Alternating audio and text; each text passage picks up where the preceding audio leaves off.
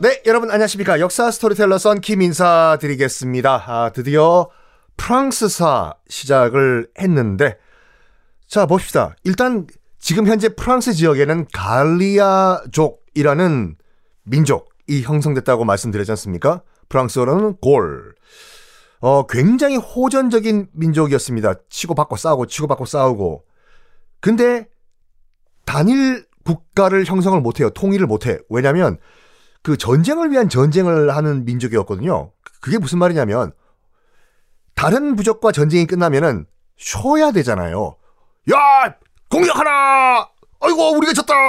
끝내야 되는데 어 이 전쟁이 없네. 어 그럼 안 되는데. 어 야 너 이리 와. 갑자기 우리 편끼리 왜? 야 싸워야 되니까 덤벼. 다른 부족과 전쟁이 끝나면 자기들끼리 싸워요. 그러니까 싸움을 위한 싸움 을 했습니다. 그래가지고 결국에는 통일을 못 이뤄냅니다. 안타까운 일이죠.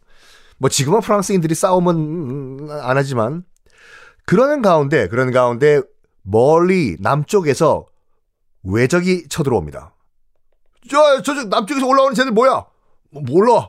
어, 굉장히 뭐 키는 작은데 어유 뭐 갑옷을 아주 멋있게 들었네. 어! 이 사람이 누구였냐면 바로 로마의 카이사르 시저였는데 기원전 58년에 로마에서 시저가 쳐들어 올라오면서 갈리아 지방을 정복을 해버려요. 뭐 시저가 카이사르가 여러 가지 업적이 있다곤 하지만 그 중에서 가장 큰 업적은 뭐냐? 카이사르 이꼴 갈리아 정복이었습니다. 가장 큰 업적이죠. 기원전 58년, 기원전 58년 시저 카이사르가 이끄는 로마군이 남쪽에서 이탈리아가 남쪽이니까 남쪽에서 우르르 갈리아 지방으로 올라와서 갈리아를 정복을 해 버립니다. 그 순간부터 기원전 58년부터 갈리아, 그러니까 지금의 프랑스는 로마의 식민지가 됐는데 처음에는요 이 로마 그 카이사르와 로마 군들이 굉장히 애를 먹었다고 해요. 일단 피지컬부터 달라요. 이, 로마는 이탈리아지 않습니까? 이탈리아인들이요 지금의 그 이탈리아인들이 키가 작다는 것이 아니라 다른 유럽인들에 비해서는 좀 키가 작고 왜소해요 지금도 이탈리아인들이. 지금 프랑스 게르, 특히 게르만 게르만이든지 아니면 게르만이 원래 내려왔던 스칸다나비아 스웨덴 뭐 핀란드 이쪽 보면은 덩치 어마무시하죠. 거기에 비하면 로마 그러니까 지금 이탈리아인들이죠. 키가 작으니까 자기보다 덩치가 큰 갈리아인을 보고 일단 먼저 겁을 먹었다고 해요. 로마 병사들이. 게다가 또 이 갈리아 군들은 싸움하기 전에 괴성을 질러가지고 사람의 길을 음매 기죽어 죽이는 걸 먼저 했다고 하는데 저쪽에서 적이 오면 와! 와! 와! 여러분들이 이탈리아 로마군이었다고 하면 겁을 안 먹었겠습니까? 음매 기죽어가 되죠. 하지만 전쟁이라는 것은 이렇게 physical로만 싸우는 것이 아니라 브레인, 바로 전략이 가장 중요하지 않습니까? 전쟁은 뭐니 뭐니 해도 머리로 하는 것.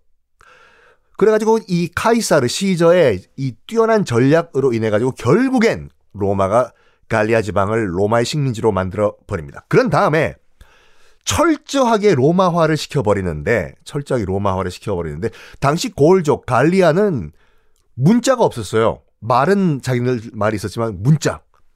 로마 인들이 가가지고 로마어 학교를 짓고 로마어, 그 라틴어죠. 라틴어를 적극적으로 홍보를 합니다. 뿌려버려요. 라틴어로만 수업하고 라틴어로만 정치를 하다 보니까 원래 있었던 골족 어, 골족 말, 그러니까 즉 갈리아어죠. 슬슬슬 없어져요. 뭐 우리도 이런 경험을 했지 않습니까? 그 뭐 일제 치하에서 그 조선어 쓰지 말라. 학교 수업 자체는 일제 강점기 시작하자마자 다 일본어 수업으로 시작을 했지 않습니까? 왜냐면 말이 없어져 버리면 민족의 혼은 빠이빠이니까 완전히 철저하게 갈리아 지방을 로마화 시켜 버립니다. 그래가지고 이 어, 몇백 년 동안 갈리아는 거의 그냥 로마화가 돼 버려요. 그런데 그런데 영원한 권력은 없습니다. 로마의 힘이 점점 점점 쇠퇴해 져 버려요. 어디선가 많이 듣던 스토리, 스토리다라고 하시는 분들은 썬킴의 세계사 완전 정복의 저 앞에 있는 로마 편 다시 한번 앞부분만 듣고 오시면 이해가 더 빠르실 건데 로마가요 점점 점점 힘이 약해지면서 이 큰 로마 제국 이 땅덩어리를 로마가 한 번에 통치하기 힘들어 가지고 쪼개버리잖아요. 동서 이렇게 서로마 동로마 아로마는 냄새고 서로마 동로마로 나눠버린 다음에 알짜배기들은 다 동로마로 넘어가 버리죠. 서로마는 그냥 지금이야 프랑스, 독일은 뭐, 뭐, 스페인 등등등은, 음, 밭도 있고, 농도, 논도 있고, 농장도 있고, 뭐, 농산물 잘 나는데, 이때만 하더라도 그냥 허허 벌판이었거든요. 그런 반면에 동로마, 그러니까 지금 말하는 뭐, 그리스, 발칸반도, 터키, 그냥 심으면 잘 나죠. 날씨도 따뜻하고, 서로마, 그, 그, 그, 저기, 프랑스 북부의 그 추운 동네 그, 알짜배기들, 로마 제국의 알짜배기들은 다 동로마로 이사를 가버리고 실질적으로는 서로마 지역을 똥 포기를 해 버립니다. 이게 서기 410년에 동서 로마 제국 분열이거든요. 다시 한번 강조하지만 서로마 제국, 그 거, 거대했던 로마 제국이 서쪽 지방을 포기를 해버립니다. 너희들은 각자 알아서 살아라. 이 서로마 제국이 지금 우리가 말하는 프랑스, 독일, 갈리아 지방이잖아요. 이거를 로마 제국이 포기를 해 버린 거죠. 이때다 싶어가지고 주인이 없잖아 지금요. 이 서로마 제국, 그러니까 지금의 갈리아 지방, 프랑스 이때다 싶어가지고 또 다른 힘센 놈들이 로마가 방 빼니까 또 다른 힘센 놈들이 우르르르 지금의 프랑스 갈리아 지방으로 내려옵니다. 누구냐? 야, 이힐레베디히 게르만족이었습니다. 로마가 슬슬 방을 빼니까 이 갈리아 지방에서 이 동쪽에 있던 지도 한번 보세요. 프랑스 동쪽은 지금 독일이 있죠? 독일은 게르만족이죠? 거기서 슬슬슬슬슬 게르만족이 지금의 프랑스로 들어오기 시작을 합니다. 이러다가 이러다가 서기 476년에 아예 게르만족이 서로마 제국 자체를 멸망시켜버려. 빵! 야! 나가! 그러니까 서로마 제국이 410년에 동서로 관련 이후에 약간 명목상 그래도 제국 비슷하게 남아있어요. 그냥 간당간당간당하게. 이거를 게르만족이 슬슬 밀고 들어오면서 476년에 결국에는 그나마 산소 호흡기 달고 있던 서로마 제국이 멸망을 합니다. 서로마 제국이 다 멸망하니까 그냥 주인 없는 땅이잖아요. 그러니까 동쪽에 있던 게르만족이 야 저기 주인 없다 가자 우르르 몰려 들어옵니다. 게르만족은 뭐 지금이야 뭐 게르만족이라고 퉁쳐가지고 전체를 다 얘기하지만 당시만 하더라도 게르만족이 밑에 쪼개면 여러 부족들이 있었어요. 무슨 무슨 족 무슨 족 무슨 족 무슨 족. 그 가운데서 가장 힘 좀 세고 방귀 좀 꼈다는 가장 파워가 있던 게르만족이 누구였냐면 프랑크족이란 게르만족이 있었어요. 프랑크족도 게르만이에요. 이 프랑크족이 쳐들어 내려오는데 이 물론 게르만족이요. 로마가 동서로 갈린 다음에 서로마 제국이 힘이 없었기 때문에도 게르만족이 서쪽으로 이동을 해가지고 지금 갈리아 지방에 들어왔지만 왜? Why? 왜 셔마? 게르만족은 갑자기 왜 어어어어어 동쪽에서 서쪽으로 그러니까 지금의 프랑스 쪽으로 밀려 들어왔을까요? 자, 이거를 당시 전 세계적으로 한번 봅시다. 지금 현재 지도 한번 봐보세요. 현재의 프랑스에는 갈리아족이 살고 있고 현재의 독일에는 프랑크족이라는 게르만족이 살고 있어요. 지도 한번 보세요.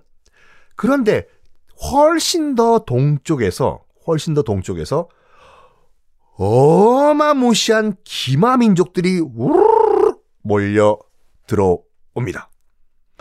바로 훈족. 훈족이 이제 그 여러 가지 설이 있어요. 훈족이란 족이 따로 있다란 뭐 설도 있고 흉노족 있잖아요. 어? 어디서 많이 듣던 이름인데? 흉노. 중국사 할 때 한족들 중원에 있는 한족들을 그렇게 괴롭혔던 만리장성 북쪽에 있는 기마민족, 유목민족, 흉노족. 흉노족의 다른 말이란 설도 있어요. 흉, 훈, 비슷하니까. 근데 이게 가장 신빙성 있는 설이거든요. 흉노족의 다른 표현이 훈족이다. 저는 이거를 가정하고 이 가장 신빙성 있는 제가 주장하는 게 아니라 여러 학자들이 주, 장하는 바에 따르면 가장 신빙성 있는 썰이기 때문에 저도 이거로 한번 이 관점으로 풀어 나갈게요. 흉노족은요.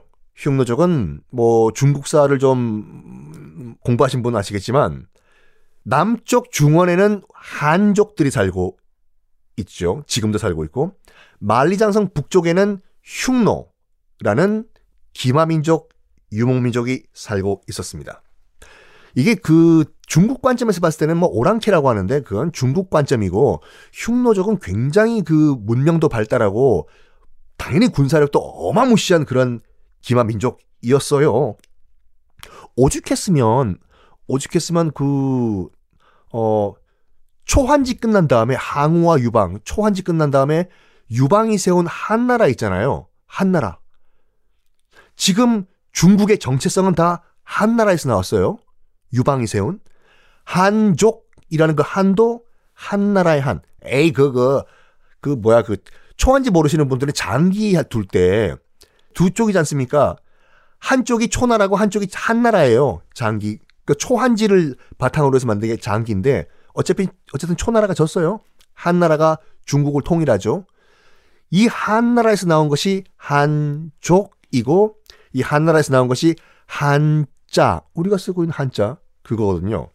이 중국 정체성을 나타내는 한나라조차도 북쪽에 있는 흉노가 엄청나게 무서워가지고 한나라 전반기만 하더라도 한나라가 흉노한테 조공을 바칠 정도의 어마무시한 기마민족이었습니다. 흉노족이.